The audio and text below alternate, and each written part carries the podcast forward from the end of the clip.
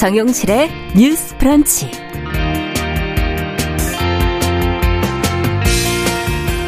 안녕하십니까 정용실입니다. 귀찮았던 집 청소가 가장 꼼꼼하게 잘 될 때, 예. 노, 어, 다시 한번 말씀드리겠습니다. 오프닝을. 아, 노동 경제 현안에 대한 각계의 의견을 조율하는 것이죠.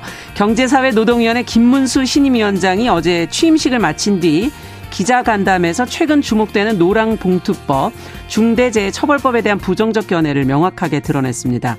아, 노동계의 적대적이라는 평가를 받아온 김 위원장, 사회적 대화를 잘 이끌어갈 수 있을지 걱정하는 목소리가 나오고 있는데요. 무엇을 지켜봐야 할지 이야기 나눠보겠습니다.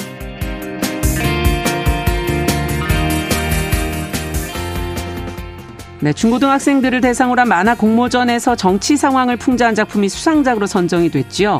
이와 관련해서 어제 문체부가 주최 측에 유감을 표명하게 되면서 논란이 지금 커지고 있는데요. 표현의 자유, 그리고 검열에 대한 우려까지 지금 나오고 있습니다. 함께 이 문제 고민해 보겠습니다. 자, 10월 5일 수요일 정용실의 뉴스 브런치 문을 열겠습니다.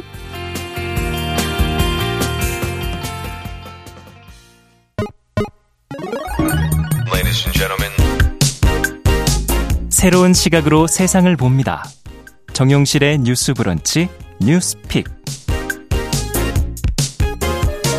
아, 제가 수요일마다 녹음 준비를 하다 보니까 녹음 오프닝 써놓은 거를 읽고 앉아있네요. 죄송합니다.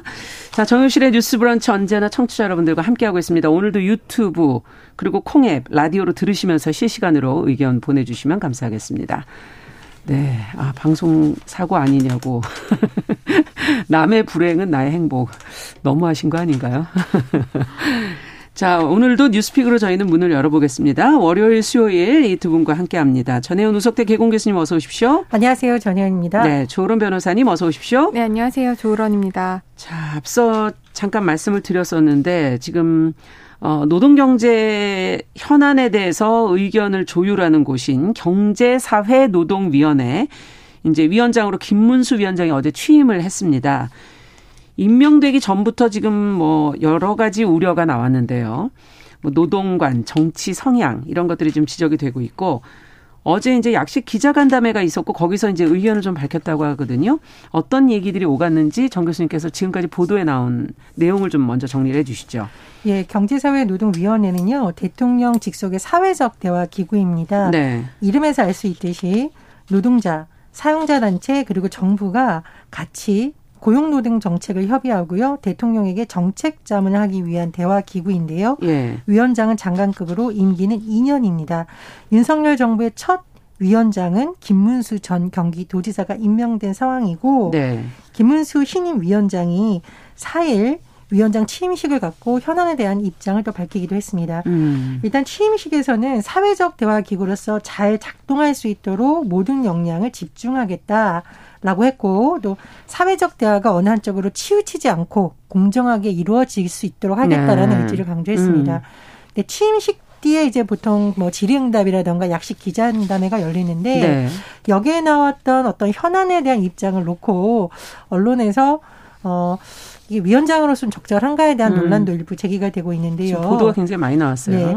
일단은 첫 번째로 어 굉장한 쟁점이 되고 있는 상황입니다. 네. 노란 봉투법에 대해서 문제가 많다 이렇게 음. 부정적인 의견을 나타냈다고 하는데 네. 김 위원장의 주장을 보면 노란 봉투법은 민주노총에 연봉 많은 사람도 다 해당되는데 음. 그 법으로 하청 노동자만 득을 보겠냐. 음. 그리고 기업들의 과도한 손배소지기 문제를 해결하자는 것과 법자시키는 얘기는 다른 얘기다라고 음. 말을 했고요. 중대재해법에 대해서는 독소 조항이 많고 문제가 많은 법이다. 법이 과도하기 때문에 기업들도 해외로 나가고 한국에 투자가 이루어지지 않고 있다라고 주장을 했습니다. 예. 그런데 이 두 개의 법, 노란봉투법의 경우에는 음. 제가 잠시 설명을 드리면 노동조합 및 노동관계 조정법 개정안을 지금 얘기를 하는 건데요. 네. 노동자들의 쟁의 행위에 대한 기업의 손해배상 소송이 자칫하면 노동자의 쟁의 행위를 막는 요소가 될 수 있다는 논란이 있었기 때문에 그것을 개정하자는 취지로 지금 민주당과 정의당이 이번 국회에서 통과시키겠다라고 강조하고 있는 법안입니다. 네. 다만 제기에는 여기에 대해서 불법 행위를 지금 방조하는 것이라던가 음, 음. 오히려 어, 부추길 수 있다라는 식으로 반대하고 있고요. 네. 중대재해법의 경우에는 우리 프로그램에서 많이 다뤘죠. 그렇죠. 이미 좀 시행이 되고 있습니다. 예. 어, 그 내용을 놓고 지금 김은수 위원장이 얘기를 한 건데 여기에 대해서는 어, 사회적 기구에 있는 위원회 위원장이 음. 너무 이제 어떤 노조의 입장보다는 기업의 입장만 대변하는 것 아니냐는 우려도 제기되고 있는 상황입니다. 네. 지금 몇 가지 쟁점을 짚어서 이제 얘기를 해 주셨는데 어, 김문수 위원장의 정치 성향, 뭐 노조, 노동 현안에 대한 관점이 좀 어, 뚜렷한 인물이 아닌가 하는 생각이 들고요.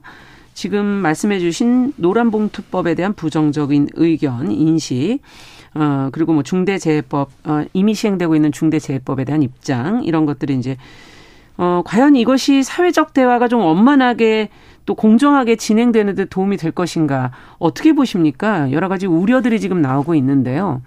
먼저 조 변호사님께 여쭤볼까요?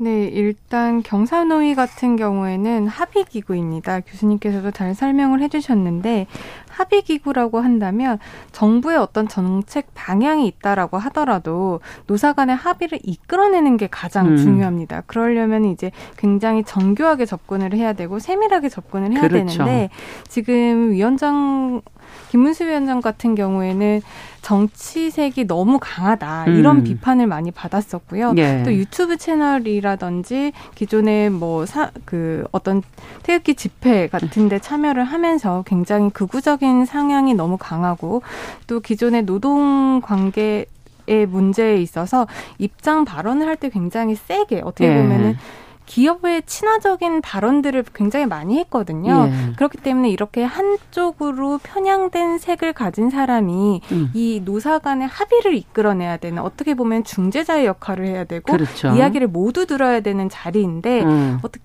그렇게 너무나도 이제 극단적인 성향을 갖고 있는 사람이 이 위원장을 맡는 것이 과연 적절할 것인가 음. 그리고 적절할 것인가의 문제보다도 사람들이 그 위원들이 거기에 음. 있는 위원들이 위원장의 말을 잘 수긍을 하고 대화에 참여를 할 것인가가 굉장히 음. 의문스럽다고 생각을 합니다. 네. 그렇기 때문에 뭐 이번 인사에 대해서 조금 말씀을 드리자면 음. 사실은 김은수 전 지사 말고는 혹시 사람이 없었을까 이런 아. 쉬움도 들고요. 예. 좀더 이렇게 첨예한 갈등 의 한쪽에 선 사람보다는 조금 더 중도적인 음. 입장에서 양측을 좀 아우르는 음. 그런 인물이 나왔었으면 어떻을, 어땠을까 그런 아쉬움이 좀 남습니다. 네, 합의 기구이기 때문에 목표가 좀 이것을 잘 중재 세밀하게 정교하게 중재하는 역할이 필요한데 그 중재자로서의 어 과연 그 적절한 인물인가 하는 부분을 지금 얘기를 해주셨고요. 정 교수님께서는 어떻게 보세요? 김문수 위원장도 사실은 노동계가 나를 못 믿는 것 안다 이렇게 지금 뭐 인터뷰 내용들도 지금 많이 나오고 있거든요.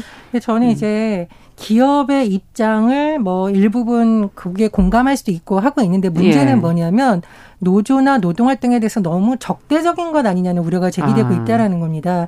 기업의 주장도 일부분 타당성이 있는 부분이 있을 수가 있겠죠. 그렇죠. 그러나 네. 노동계에 대해서 편향된 시각을 갖고 음. 있다면 말 그대로 변호사님 지적처럼 노동계가 과연 위원장을 신뢰하고 이 기구에 음. 대화에 참여할지에 대해서 굉장히 우려하고 제기되고 있는 건데요. 네. 김문수 전 지사 이게 위원장이 했던 발언을 봤더니 유튜브 채널 김문수 TV에 올린 영상을 봤더니 노동자들이 손배소 가장 두려워한다.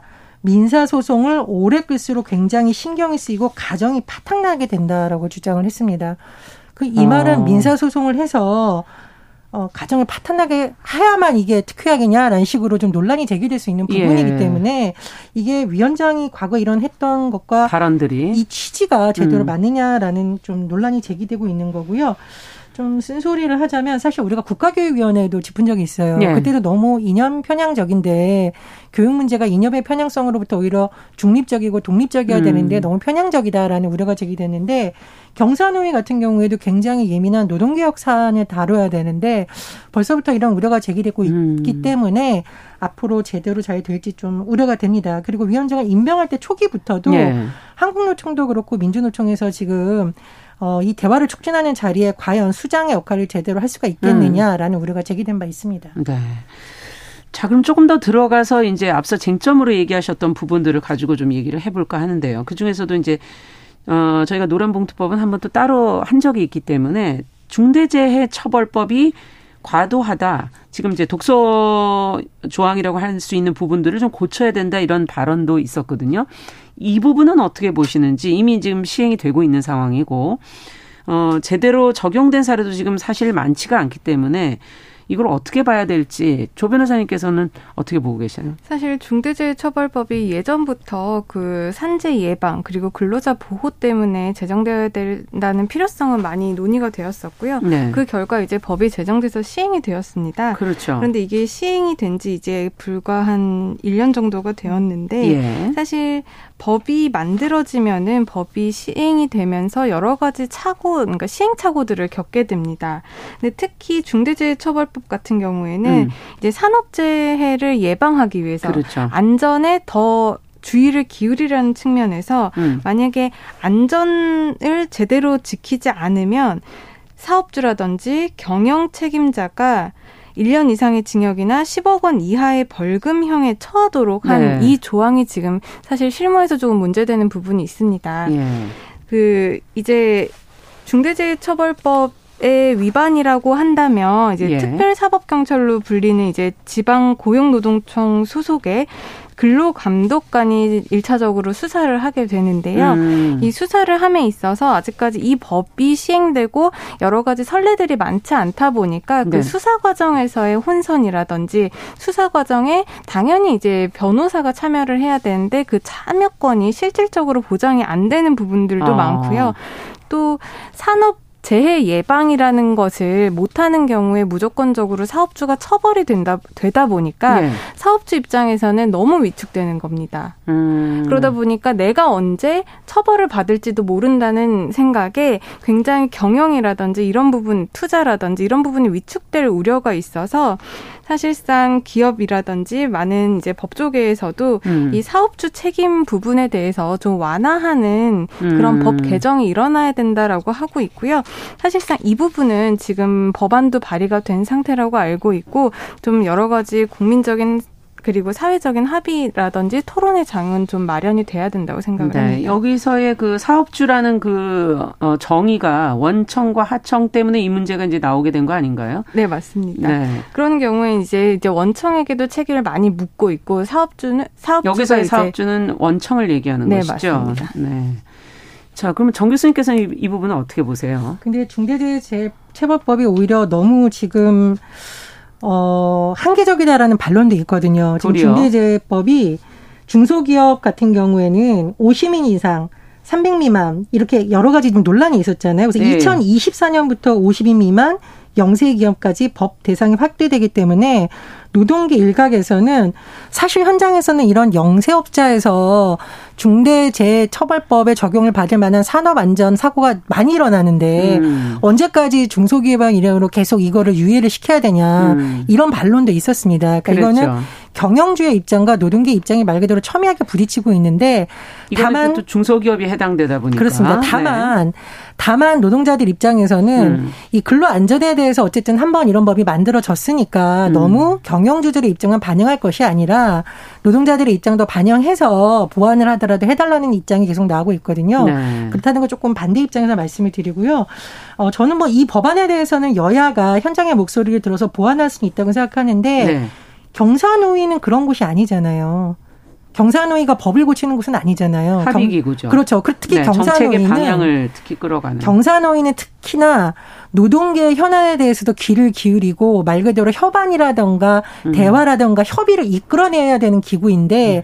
위원장이 이런 발언을 함으로써 이미 위원회 활동을 하기 시작하기 전부터 기업의 입장만 대변한다라는 논란이 벌써 제기되고 있는 거잖아요. 네. 그런 부분에서는 좀 주의가 필요하다고 봅니다. 네, 네 그리고 한 말씀만 음. 더 드리면은 이 기업이 산재 예방을 하고 근로자 보호를 하는 건 너무 당연한 건데 음. 이거를 하지 못했다고 해서 무조건적으로 처벌만 처벌 위주로만 간다면 능수냐. 이게 원래 이 법이 예정을 하고 목적을 했었던 예방적인 측면을 우리가 소홀히 할 수가 있습니다.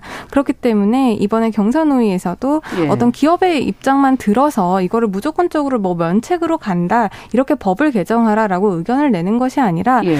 근로자들 입장에서는 처, 그 사업주의 처벌 말고도 그런 산업 환경을 어떻게 좀 더 안전하게 꾸릴 수 있는지 음. 그 부분에 대해서 법령이 어떻게 규정이 돼야 되고 개정이 돼야 되는지 그런 부분에 음. 근로자들의 의견을 좀 많이 들어 줘야 될 것 같고요. 네. 사업주 입장에서도 뭐 독소 조항이 있다라고 한다면 그 부분을 또 사회적 합의를 어떻게 이끌어내서 좀 완화를 하고 개정을 할지 음. 이런 부분 양쪽의 입장을 모두 다 조율하는 그런 기관이 돼야 될 것 같습니다. 지금 말씀하신 것 따르면 이제 안전의 문제, 이 산업재해를 결국 이제 예방하려면 안전의 문제가 중요해지는데 저희가 세월호 때도 그렇고 보면 가장 마지막으로 미루어져 있는 예산의 비중이라든지 우선순위라든지 이런 데서 밀리고 있는 게 이제 안전의 문제가 아닌가 싶어서 이제 처벌까지도 할 수 있다라고 되어 있기 때문에 이제 좀 더 사업주가 그 부분에 신경을 써라 이런 의미인 것도 있는데 어쨌든 그것을 과연 그렇게만 한다고 그 안전의 문제가 해결되겠는가 하는 지금 지적을 해주신 겁니다. 정 교수님께서 더 하실 말씀 있으세요? 저는 이렇게 생각을 합니다. 김 위원장이 앞으로 뭐 노동계가 본인을 못 믿는 이런 분위기도 잘 알고 있고 겸허히 나아가겠다라고 얘기를 했어요. 네. 그런데 이것이 그냥 예를 들면 민주노총이나 한국노총 찾아갔어. 근데 그쪽에서 거부했는데 이건 그냥 전제입니다. 상상 속으로. 예. 나는 대화를 하려고 했는데 저쪽에서 대화를 거부했다라는 식으로 하면 대화는 영원히 되지 않죠. 사실은 내용적인 측면에서 음. 노동계가 뭘 원하고 있고 거기에 귀를 기울여야 되는 거지 말로 한다고 해서 이 예민한 노동 현안에 대한 협의가 되는 건 아닙니다. 음. 그래서 출발 초기부터 이렇게 노동계에서 우려의 목소리를 내고 있는 만큼 진짜 본인이 밝힌 대로 균형감 있게 네. 공정하게 이루어질 수 있도록 앞으로 더 많은 노력이 필요하다고 봅니다. 네. 지금 이제 노동계의 어떤 신뢰 부분을 지금 지적을 음. 해주셨는데 조 변호사님께서도 이 부분 좀 얘기를 해주시죠. 네, 지금 여러 가지 우려라든지 정치적인 이념 편향성에 대해서 많은 우려가 있는 것은 사실인데요. 그렇기 때문에 김은수 위원장 같은 경우에도 지금 운영을 하고 있던 유튜브를 지금 닫았다고 합니다. 음. 그렇게 본다면 자기가 이제는 어떤 정치적인 한 입장에 서서 대변을 하고 목소리를 내는 것이 아니라 그래도 어느 정도는 자기가 지금 맡은 그 위원장이라는 자리에 맞게 일을 음. 하려는 일을 하려는 의지를 조금 보여주는 면에서 지금 유튜브도 닫고 뭐 겸허한 겸허히 나가겠다라는 음. 이런 발언도 한 것으로 보이는데요. 이렇게 뭐 유튜브를 닫고 이렇게 겸허히 나가겠다라고 하는 말과 행동뿐만 아니라 네. 앞으로 국민들의 이런 우려를 두고 그 노, 노동자 측과 사용자 측의 의견을 중립적인 측면에서 수렴하고 음. 국민 국민적인 합의 그리고 노사 간의 합의를 충분히 이끌어낼 수 있는 그런 음. 행보를 국민들에게 보여주는 모습으로 국민들을 설득시킨다면 그 우려는 조금 낮아지지 않을까 싶습니다. 네. 그러면 끝으로 간단하게 이런 걸 두 분께 여쭤보고 싶네요. 그럼 김문수 위원장이 어떻게 무엇을 지켜가야 할 것인가 그 부분을 어, 이런 역할은 좀 해야 된다라는 것을 한마디씩 좀 해주시죠. 저는 다른 건 몰라도 근로자의 안전 문제에 있어서만큼은 김문수 위원장이 좀 현장의 길을 많이 기울여줬으면 좋겠습니다. 음. 안 그래도 지금 윤석열 정부 출범 이후로 노동계가 현 정부의 정책에 대해서 굉장히 불신을 여러 번 드러낸 음. 바 있거든요. 그런 상황에서 경선위 위원장까지 마치 정부와 일방적으로 기업의 편을 들어준 것처럼 된다면 음. 다른 대화 기구가 작동할 수 있는 여지가 점점 줄어들거든요. 네. 그런 부분에서 각별한 노력이 필요하고요. 정치적으로 논란이 일어날 수 있는 발언도 자제해야 된다라고 생각하는데 음. 취임식에서 한 내용 중에 박근혜 전 대통령 탄핵에 대해서 헌법재판소 문제가 많다. 박근혜 대통령 탄핵은 잘못이라고 생각한다. 음. 저보다 훨씬 더 깨끗한 사람이다. 이건 노동 현안도 아닌데 왜 굳이 이 자리에서 말을 해서 또다시 논란이 일게 된좀 의문입니다. 이런 네. 부분도 주의가 필요하다고 봅니다. 네. 근로자 안전에 관한 부분 그리고 정치적 논란이 되는 발언들은 좀 조심했으면 좋겠다는 얘기를 해주셨고요. 어떻게 보세요, 조 변호사님께서? 네, 지금 맡고 있는 자리가 대화 기구이고 협의를 이끌어내는 기구입니다. 지금 윤석열 정부에서 보이고 있는 이미지가 어떻게 보면은 불통의 이미지를 갖고 있기 때문에 네. 김문수 위원장 같은 경우에는 국회의원도 다수 하셨었고 지사 또 지사직도 두번 그렇죠. 정도 하셨잖아요. 네. 그렇게 본다면 자기가 기존에 가지고 있던 여러 가지 오랫동안 쌓았던 정치적 경험을 바탕으로 음. 합의를 이끌어내고 조율을 하고 분쟁을 좀 조정을 하고 음. 이런 기능들을 좀 많이 보여주셨으면 좋겠습니다. 네, 진짜 정치라는 게 사실 조정하고 합의하고 협의하고 그것을 이끌어내는 방향이 아닐까 정치인으로서의 모습을 다시 한번 또 볼 수 있기를 기대를 해보겠습니다. 자, 두 번째 뉴스로 좀 가보도록 하죠. 어, 최근에 고등학생이 그린 풍자 그림이 논란이 되고 있는데 어떤 그림이고 이게 무슨 상황이 벌어진 것인지 지금까지 나온 내용을 조 변호사님께서 먼저 좀 정리를 해 주시겠어요? 네, 지금 논란이 되고 있는 이 작품은 지난달 30일부터 10월 3일까지 열린 부천 국제 만화 축제에서 윤석열차라는 제목으로 전시된 만화인데요. 네. 지난 7월 8월에 부천시 소속 재단법인 만화영상진흥원이 중고등학생을 대상으로 주최를 한 전국 학생 만화 공모전이 있었습니다. 아, 고등학생 대상에 중고등학생 중고등학생. 대상이고요. 그런데 여기에 출품이 돼서 이제 이 지금 논란이 되고 있는 이 작품이 카툰 부분 금상을 받았거든요. 네. 근데 이 작품을 뭐 수상을 누가 할 것인지 이런 것들을 선정을 한 것은 이제 만화 영상 진흥원이 이제 무작위로 추천한 심사위원들의 평가로 이루어졌다라고 합니다. 아. 이 그림에 대해서 많은 분들이 언론을 통해서 보셨을 텐데요. 예. 지금 조금만 더 설명을 드리면 이게 만화에 기차가 나옵니다. 예. 그런데 예. 기차 앞에 마치 윤 대통령의 얼굴이 그려져 있는 것 음. 같아서 이제 윤 대통령의 얼굴이 담긴 이제 열차에 이 김건희 여사로 추정되는 여성이 지금 타고 있고요. 아. 그 뒤로는 이제 법복을 입은 예. 검사 들이 이제 칼을 손에 칼을 들고 이제 몇 명이 이제 타고 있습니다. 네. 그리고 기차 앞에는 아이들로 추정되는 사람들이 약간 기차를 피해서 약간 도망 같은 도망가는 듯한 어. 그런 이제 그림이거든요. 음. 그리고 이 만화의 공모 부분은 이제 카툰과 웹툰이었고 공모 주제는 자유 주제였습니다. 자유 주제. 그런데 지금 이게 논란이 되는 것은 이제 문화체육관광부가 네. 이 그림에 대해서 행사 취지에 어긋난다면서 이제 엄정한 조치를 취하겠다라는 입장을 내놓았기 때문입니다. 어. 일단 행사 취지에 어긋난다라는 입장에 대해서는 이제 중고등학생으로 중고등학생을 대상으로 주최한 전국 학생 만화 공모전에서 음. 이런 정치적인 주제를 노골 적으로 다룬 작품을 선정해서 전시한 것이 학생의 만화 창작 욕구를 고취하려는 행사 취지에 지극히 어긋나기 때문에 음. 만화 영상 진흥원의 유감을 표하며 엄중히 경고한다라고 밝혔거든요. 네. 사실 문체부가 이번 공모전에 이렇게 입장을 발표할 수 있었던 것은 그 만화영상진흥원 여기서 주최를 했다라고 하는데 이곳이 부천시 소속의 재단법인이기는 한데요. 예. 국민의 세금인 그 정부 예산이 100여억 원 정도 지원이 되고 있고 이 공모전에서 대상 뭐 금상 이렇게 수여가 아. 되잖아요. 대상 같은 경우에는 이제 문체부 장관상으로 수여가 되고 있다 보니까 그렇군요. 문체부도 여기에 어느 정도 연관이 있어서 이렇게 이번에 입장을 밝힌 것으로 알려지고 있습니다. 네. 그리고 또 한 가지는 이렇게 경고를 했을 뿐만 아니라 지금 이 행사 에 문체부가 후원을 한다라든지 문체부 장관상을 주는 것 이런 것들을 지금 취소를 할 수도 있다 이런 음. 방안을 지금 강구 중이다라고 하고 있는 부분이 문제가 된 건데요. 네. 지금 이 부분에 대해서 이제 진흥원 측은 현실을 풍자한 그림은 예전부터 있었고 문제가 되지 않는다는 입장입니다. 네. 그리고 민주당 같은 경우에도 이렇게 문체부의 지적에 대해서 굉장히 비판적인 입장을 음. 취하고 있는데요. 이제 언론 탄압도 부족해서 윤석열 정부가 문화 탄압까지 나선 것이냐라고 음. 비판적인 입장을 내세우고 있습니다. 네.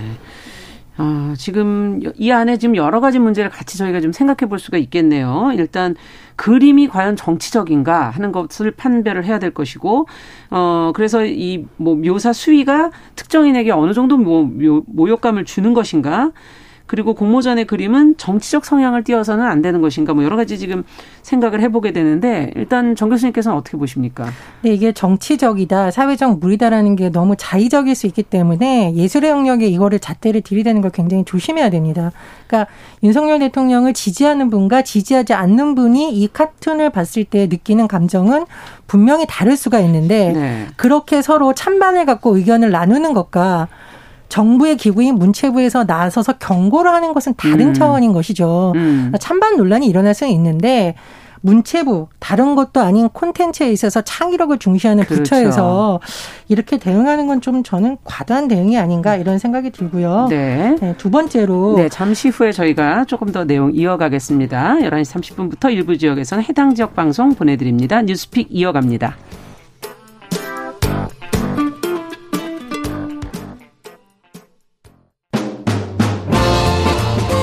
여러분은 지금 KBS 일라디오 정용실의 뉴스 브런치와 함께하고 계십니다.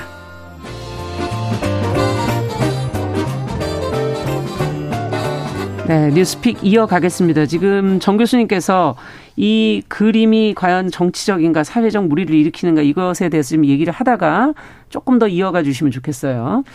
네, 그리고 우리가 걸작으로 세계적으로 추모받는 소설, 시, 네. 회화, 조각들은요, 어떤 시대에 있어서의 풍자를 분명히 담고 있는 작품들이 굉장히 많습니다. 다만 네. 그것을 은유로, 어, 직접적으로 드러나지 않게 하는 경우도 있고, 직접적으로 드러나는 그렇죠. 경우에 차이만 있는 것이지, 네. 좀 다르다고 생각을 하고요.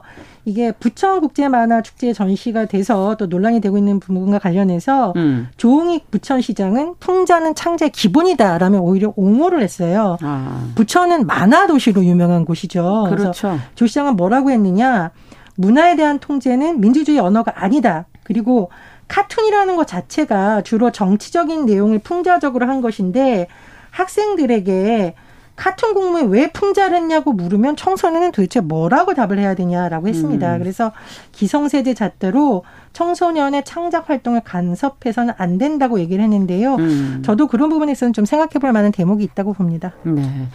조 변호사님께서는 어떻게 보세요? 문체부가 음. 너무 심각하게 대응을 한 것 같아요. 좀 유머가 음. 없는 것 같습니다. 아. 일단 문체부가 이것까지 관여를 했어야 되나, 이 음. 부분까지 뭐 엄중 경고를 했어야 되나라고 음. 너무 과도하게 대응했다라고 생각을 하거든요. 네. 사실상 지금 이 부분에서 문제가 된 거는 이것이 현 정권을 약간 풍자를 하고 비꼬는 예. 내용을 담고 있기 때문에 지금 이렇게까지 음. 나온 것인데 사실상 공모 주제가 자유 주제였고요. 그렇죠. 아까 말씀해 주셨죠. 카툰이라든지 예. 웹툰이에요. 음. 그렇게 본다면 이제 만화라는 것이 정치적인 세태, 정치적인 상황을 어느 음. 얼마든지 풍자를 할 수가 있었고 사실 이런 풍자 만화는 우리가 이런 공모전이 아니라고 하더라도 우리가 신문에서 볼 수 있는 만평 있죠, 이런 네, 곳에서도 만평. 많이 볼수 네. 있습니다. 음. 그리고 이번에 이 똑같은 공모전에는 이렇게 정치 풍자를 한 것뿐만 아니라 사회적 세계적으로 지금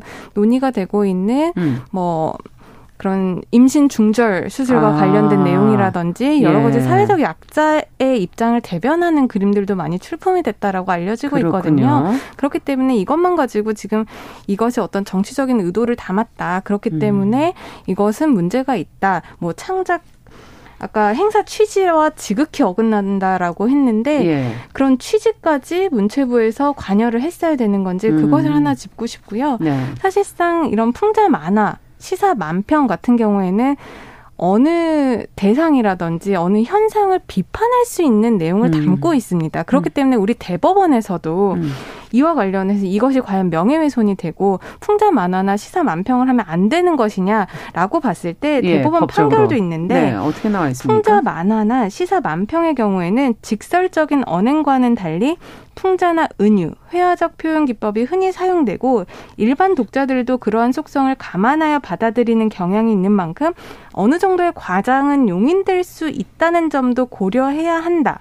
라고 음, 했습니다. 지금까지 그렇게 판례가. 본다면 네. 법원도 지금 시사 만화라든지 음. 풍자 만화에 대해서는 좀 더 명예훼손이나 이런 어떤 정치적인 의도가 음. 충분히 담겨 있고 일반 사람들도 그걸 감안해서 본다라고 이제 말을 하고 있기 때문에 이번에 문체부에서 너무 이것을 심각하게 음. 접근한 것이 아닐까 싶습니다. 네. 그러니까 명예훼손과 표현의 자유 쪽에서 봤을 때는 표현의 자유 쪽에 조금 더 방점을 둔다 이렇게 지금 해석할 수가 있는 거네 법적으로. 그렇습니다.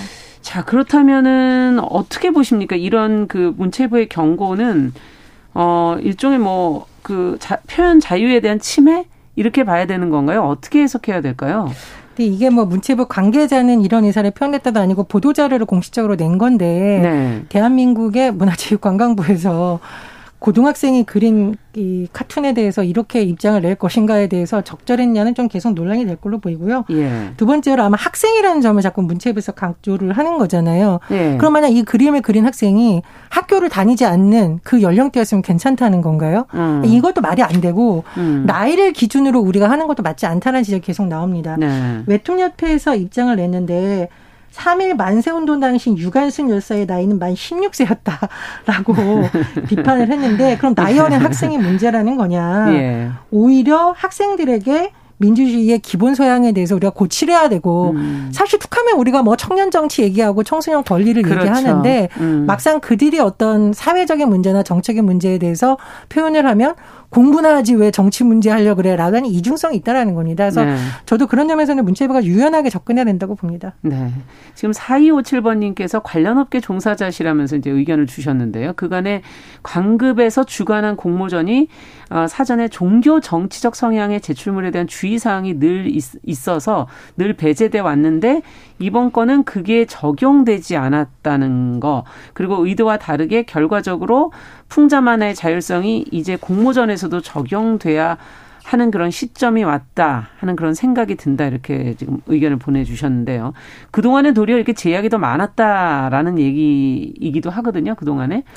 어, 그동안에, 그러니까 그동안뿐만이 아니라 음. 이번에도 음. 이 공모전을 이제 진행을 하면서 예. 그 만화 영상 진흥원이 이 후원 명칭, 그러니까 문체부에서 이제 후원을 한다라는 후원 명칭 사용 승인을 요청을 하면서 예. 그 계획서를 제출을 했는데요. 네. 그 계획서에는 공모전에 있어서 네 가지 결격 사항이 명시가 되어 있습니다. 아. 그러니까 작품 의무자가 뭐 불분명하거나 뭐 저작권 침해 소지가 있거나 정치적 의도나 타인의 명예를 훼손한 작품이라든지 과도한 선정성, 폭력성을 띈 경우 이런 경우에는 이제 결격 사항으로 하겠다라고 계획서를 제출을 했는데 어허. 공모 요강에는 이 점이 결격 사유들이 안 쓰여, 안 쓰여 있었다는 거예요. 그러니까 기존에 했다는 얘기가 맞는 말이군요. 네, 그러면. 그렇게 본다면은 뭐 음. 뭐 만화영상진흥원에 대해서 이 공모 요강에 이러한 결격 사유를 좀 누락한 것도 문제가 될 수는 있는데 음. 여기에 우리가 눈여겨봐야 될 것은 타인의 명예를 훼손은 하면 안 되겠지만 정치적인 의도를 그렇죠. 담겨 있는 작품까지 네. 이거를 우리가 배제할 것이냐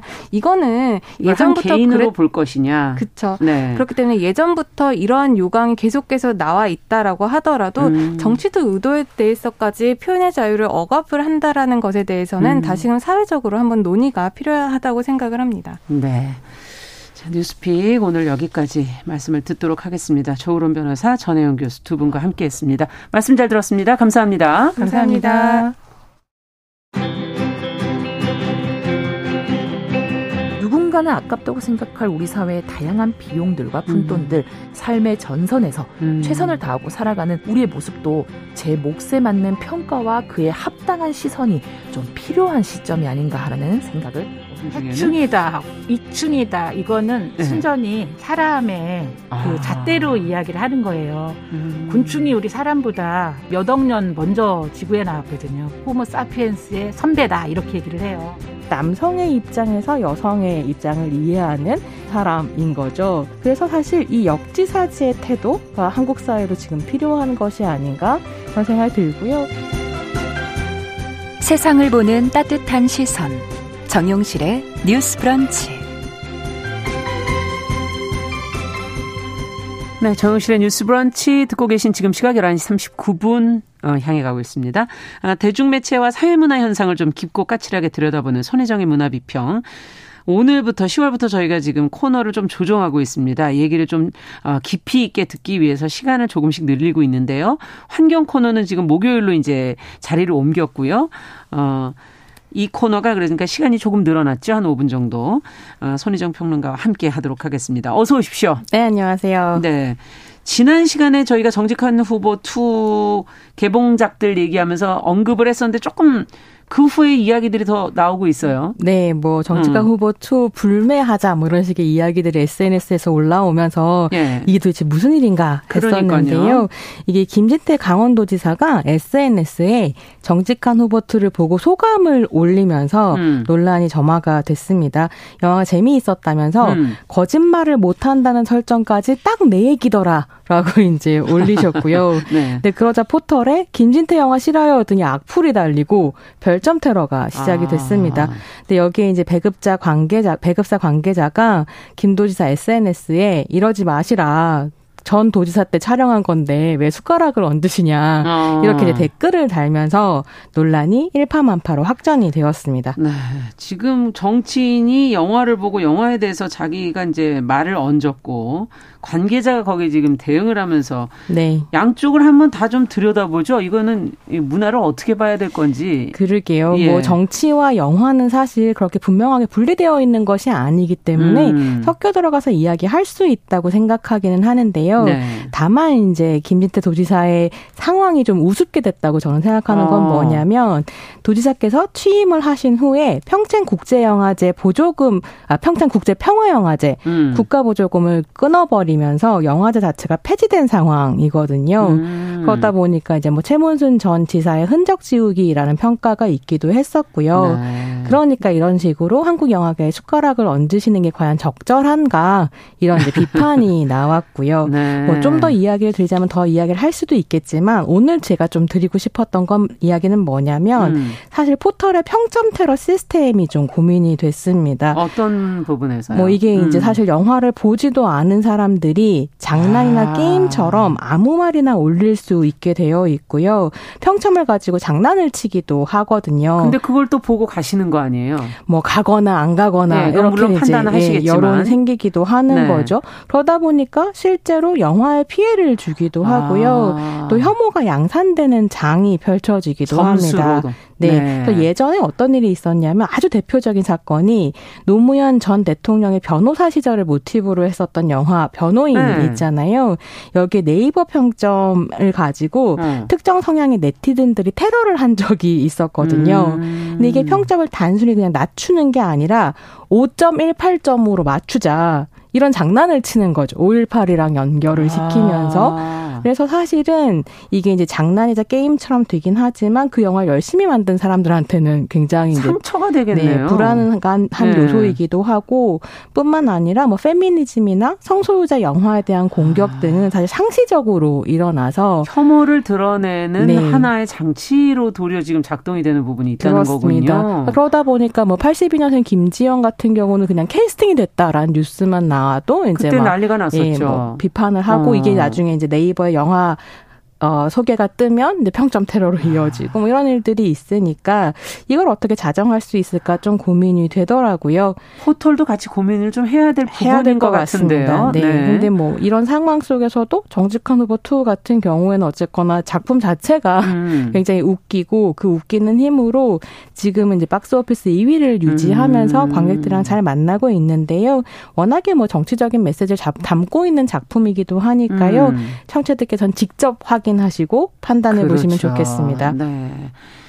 자, 오늘 이제 다룰 주제는 어, 지금 인기리에 방영 중이고 이제 종영까지 이제 다 딱 2회가 남아 있는 드라마 네. 작은 아씨들 얘기를 오늘 좀 해보자고 하셨는데 이 작은 아씨들 하면 이제 루이자 메이 올컷의 이제 소설을 떠올리지 않을 수가 없고 그걸 모티브로 했지만 내용은 좀 많이 다르더라고요. 네, 그렇습니다. 음. 뭐 문화 비평 시간에 한번 소개해 드렸었는데요. 예. 영화 아가씨, 헤어질 결심 등의 시나리오를 쓴 정석영 작가 작품이고요. 네. 루이자 메이 올컷을 가지 올컷의 작품을 가지고 오긴 했지만 원작과 달리 긴장감이 넘치는 미스테리 스릴러입니다. 음. 굉장히 재미있고요. 네. 이게 이제 가난한 집에서 우애 있게 자란 세 자매가 대한민국에서 제일 부유하고 유력한 가문인 월령가에 음. 각자의 방식으로 맞선다는 이야기인데요. 음. 이 월령가가 조성한 700억의 비자금을 둘러싸고 벌어지는 사건을 따라가고 음. 있습니다.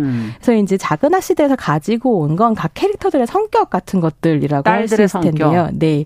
그래서 이제 첫째 매그처럼 다소 허영심이 있으면서 그게 이제 21세기 대한민국 버전으로 업데이트되면서 음. 하루 종일 돈 생각만 하는 캐릭터가 첫째 인주 캐릭터인데요. 아. 인주 같은 경우는 그 700억을 차지하려고 노력하고요. 어. 원작의 조처럼 글을 쓰는 정의로운 원칙주의자 기자 가 이제 둘째 인경인데요. 아. 인경 같은 경우는 원령가의 비리를 폭로하려고 합니다. 음. 이 700억 어떻게 만들었나? 이 원령가가 한국 사에서 그렇죠. 뭘 하고 있나? 뭐 이런 것들 이제 기자 기사로 쓰려고 하고요. 셋째 이내는 자기 욕망에 충실하고 신분 상승을 꿈꿨던 에이미처럼 음. 예술가로 성공하고 싶어 하는데요. 자기 집에서는 그 뭐 방법을 찾을 수가 없으니까 원령가의 후원을 받아서 약간 수양딸처럼 들어가서 근데 너무 셋이 다르네요. 네, 미국으로 유학을 가려고 하고 이런 이제 세 자매가 네. 각자의 길을 따라가는 어떤 이야기인 와중에 이 원령가를 이끌고 있는 건 서울시장에 도전 중인 박재상과 음. 그의 아내 원 상아입니다. 음. 이게 정성현 작가가 작은 아씨들로부터 자매들의 관계라 뭐 캐릭터, 그렇죠. 네, 기본 특징 이런 걸 가지고 왔고 무엇보다 빈곤이라는 테마를 가지고 왔는데요. 그렇죠. 그 딸들이 다 가난한 집이었었죠. 네, 작은 네. 아씨들 원작 자체도 그 빈곤을 다루고 예. 있고요. 근데 이게 19세기 미국의 프로테스탄티즘에 기반한 소설하고 음. 21세기 한국의 돈이면 다라고 하는 자본주의적인 음. 세계 인식을 비판적으로 성찰하는 음. 어떤 드라마 사이에 분명한 차이가 있고 시점이 너무 다르고 상황이 너무 다르네요. 네, 그걸 네. 따라가시는 재미가 좋은 작품이기도 합니다. 그러네요. 지금 어 종영이 딱 2회 이제 남았다고 앞서도 말씀을 드렸는데도 불구하고 핵심 인물의 신분의 변화가 있었음에도 긴장감이 어떻게 계속 이렇게 이어져 가는지 네, 정말 매력이 뭐 어디 있는 걸까요? 숨 쉴 틈 없이 달려가는 음. 작품이라고 할 수 있을 텐데 드라마의 전반적인 만듦새가 일단 아주 훌륭합니다. 빈센조를 연출했던 김희연 감독의 연출도 좋고 음. 박찬욱 감독 작품이 미술이 유명하잖아요. 그 그렇죠. 그 미술 감독인 유성희 미술 감독 작업도 굉장히 대단합니다. 아. 그러니까 이 드라마에서 공간이 되게 중요하게 작동을 하는 있는데요. 네. 특히나 이제 정석영 작가 특유의 어떤 동화적이고 판타지적인 음. 과잉된 표현들이 있거든요. 그게 어색할 수도 있을 텐데 음. 그 과잉을 세트가 다 설득하는 거죠. 그렇죠. 굉장히 동화적인 이미지로. 네. 그건 이제 그 유성의 감독이 잘 만들어주고 있습니다. 근데 이 작품의 또 하나 인상적인 건 소리, 사운드의 활용이기도 아. 한데요. 이게 대사와 음악, 음향 효과 같은 것들이 서로 맞물리면서 음악이랑 음악 효과가 때로는 대사처럼 들리도록 예. 디자인돼 있거든요. 예, 이건 상당히 섬세해야지 가능할 텐데요. 예, 그 네. 호흡을 그러니까 정석영이 음. 쓴 어떤 호흡을 어떻게 보면 김희원 감독이 기가 막히게 살리고 그렇죠. 있다라고 볼 수 있겠고요. 이런 형식적인 요소들이 드라마가 가지고 있는 어떤 긴장감 음. 이런 것들을 굉장히 탄탄하게 받쳐주고 있습니다. 네, 사실 그 음악이나 이런 어 청, 청력적인 그런 요소들이 더 긴장감을 만드는 데는 굉장히 중요한 역할을 하게 되죠. 네. 어, 드라마 내용을 보면 뭐 정치, 경제 분야를 아우르는 뭐 카르텔, 뭐 거대 악 네. 이런 것과 지금 정면으로 어, 인물들과 사이에서의 그 관계가 있지 않습니까? 네, 엄청난 거학을 다루고 예. 있는 굉장한 스케일의 작품인데요. 정성화 작가가 이 작품에 영감을 준 게 두 편의 동화다 이런 얘기를 아. 해요. 이게 분홍신과 푸른 수염인데요. 네. 저는 이 두 동화를 합쳐 놓으면 어떤 인간의 내밀한 욕망과 비밀 그리고 그렇죠. 권력의 어떤 폭력성에 대한 이야기가 완성된다고 생각하거든요. 음. 그래서 이게 신으면 안 되는 신에 매혹당해서 그걸 음. 욕심내고 음. 결국 그 안에 발을 넣었다가 죽고 만다라고 음. 하는 게 분홍신이잖아요. 네. 그리고 열면 안 되는 방의 문을 호기심을 못 음. 이겨가지고 열었을 때 감당할 수 없는 폭력의 진실과 대면하게 된다. 이게 이제 푸른 수염인 네. 거죠. 둘 다 어쨌든 해선 안 될 것을 해버린다. 하면서 이런 예. 이야기인 어. 건데요. 어.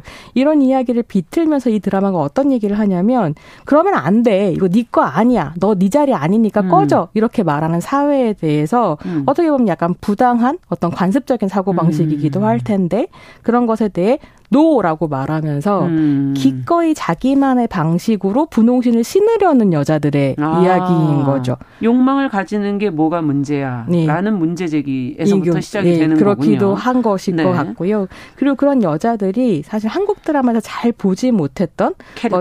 어떤 전형적이지 않은 이런 음. 캐릭터들인데 그 여자들이 그 푸른 수염의 비밀의 문을 열었을 때 음. 엄청난 이제 진실이 밝혀지게 되는데 이게 어떻게 보면 한국식 자본주의 의 근원이자 그러니까 이런 빈곤을 만들어내는 원인, 모든 사람들이 돈돈돈돈 하게 된 그 원인이면서 그로부터 기인한 한국 근현대사의 폭력성이기도 음. 하다는 게 하나하나 진행될수록 드러나거든요. 상당히 재밌겠네요. 아, 흥미롭습니다. 네. 이 드라마의 이제 아주 중요한 장치 중의 하나로 이제 푸른 난초라는 게 있는데. 네. 이게 사실 뭐 자칫하면 좀 어색할 수도 있잖아요. 원래 이런 어 어떤 장치들이. 네. 근데 잘 끌고 나가고 있다 이렇게들 평가들 하고 계세요. 그렇습니다. 그 음. 푸른 난초가 음. 어떻게 보면 한국 근현대사의 문제를 보여주는 장치이기도 한데요. 예. 모든 이야기의 구심점에 푸른 난초가 있습니다. 어. 원령가 사람들이 계속해서 다른 사람들 죽이거든요. 예. 뭐 권력을 유지하고 돈을 벌기 위해서. 음. 그럼 그 옆에 사람이 죽을 때마다 푸른 난초를 둬요. 음. 근데 흥미로운 게 뭐냐면 이 난초의 이름이 바로 베트남의 유령 이라는 이름을 가진 꽃이군요. 왜 베트남의 유령인가가 너무 어. 중요한데요.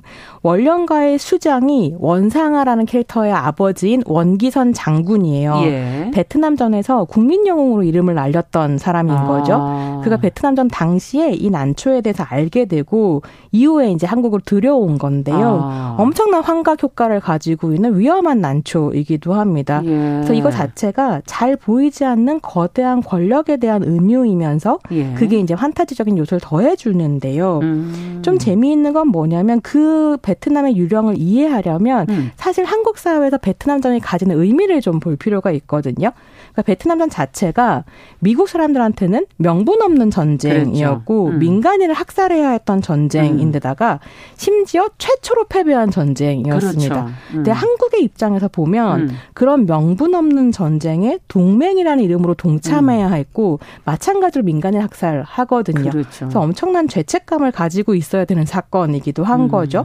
그렇게 해서 우리 군인의 생명과 음. 베트남 민간인의 생명을 값으로 미국의 경제적 지원을 받았고 네. 이게 이제 뭐 그 덕분에 정경 유착과 함께 음. 한국이 산업화할 수 있었던 동력이기도 했었던 거라서요. 네.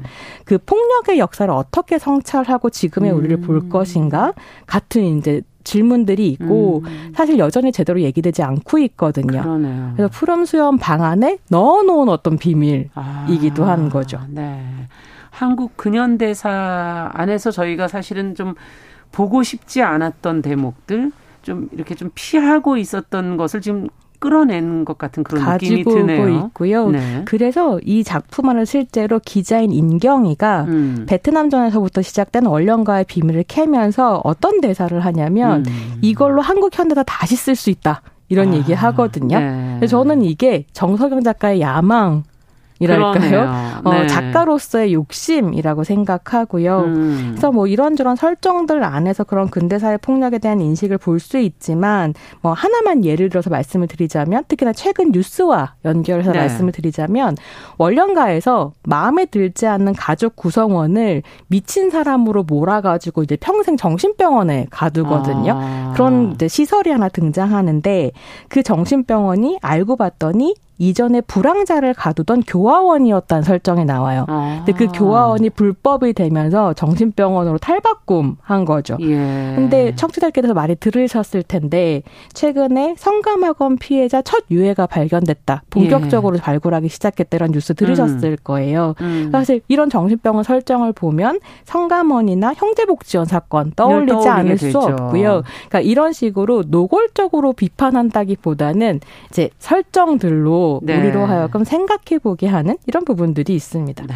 문화가 가진 힘이 직접 설명하지는 않지만 은유적으로 하지만 솔직하게 은유적으로 네. 설명하고 있다는 게 그게 힘이 아닌가 하는 생각도 그러니까 들고요. 처음에 봤을 때는 그냥 네. 뭐 여자들이 나오는 음. 미스테리 스릴러인가 보다. 돈 음. 얘기 너무 하네. 이러면서 그렇죠. 이제 보기 시작했는데 하나하나 갈수록 아. 점점 이제 하나하나 레이어가 벗겨지면서 아 대단한 스케일이구나 네. 깜짝 놀라게 되는 이런 부분들이 정말 있습니다. 좋은 작품이죠. 네. 여성 캐릭터들 얘기를 조금 더 해보고 싶어요. 아, 네. 음. 이 삼자매에다가 뭐 음. 최고 빌런도 여성이고요. 아. 이 삼자매를 조력하는 캐릭터들도 여성이고 네. 굉장히 여성 캐릭터를 잘 만들어놨는데요. 어. 처음에 1, 2화가 진행될 때는 시청자들이 이 캐릭터들을 보고 좀 답답해했어요. 어. 굉장히 스테레오 타입 으로 그려진다라고 음. 생각했었을 텐데 놀라운 건 회가 거듭할수록 고스테레오타입을 가지고 놀면서 음. 엄청 풍부하고 뭐랄까요 이렇게 어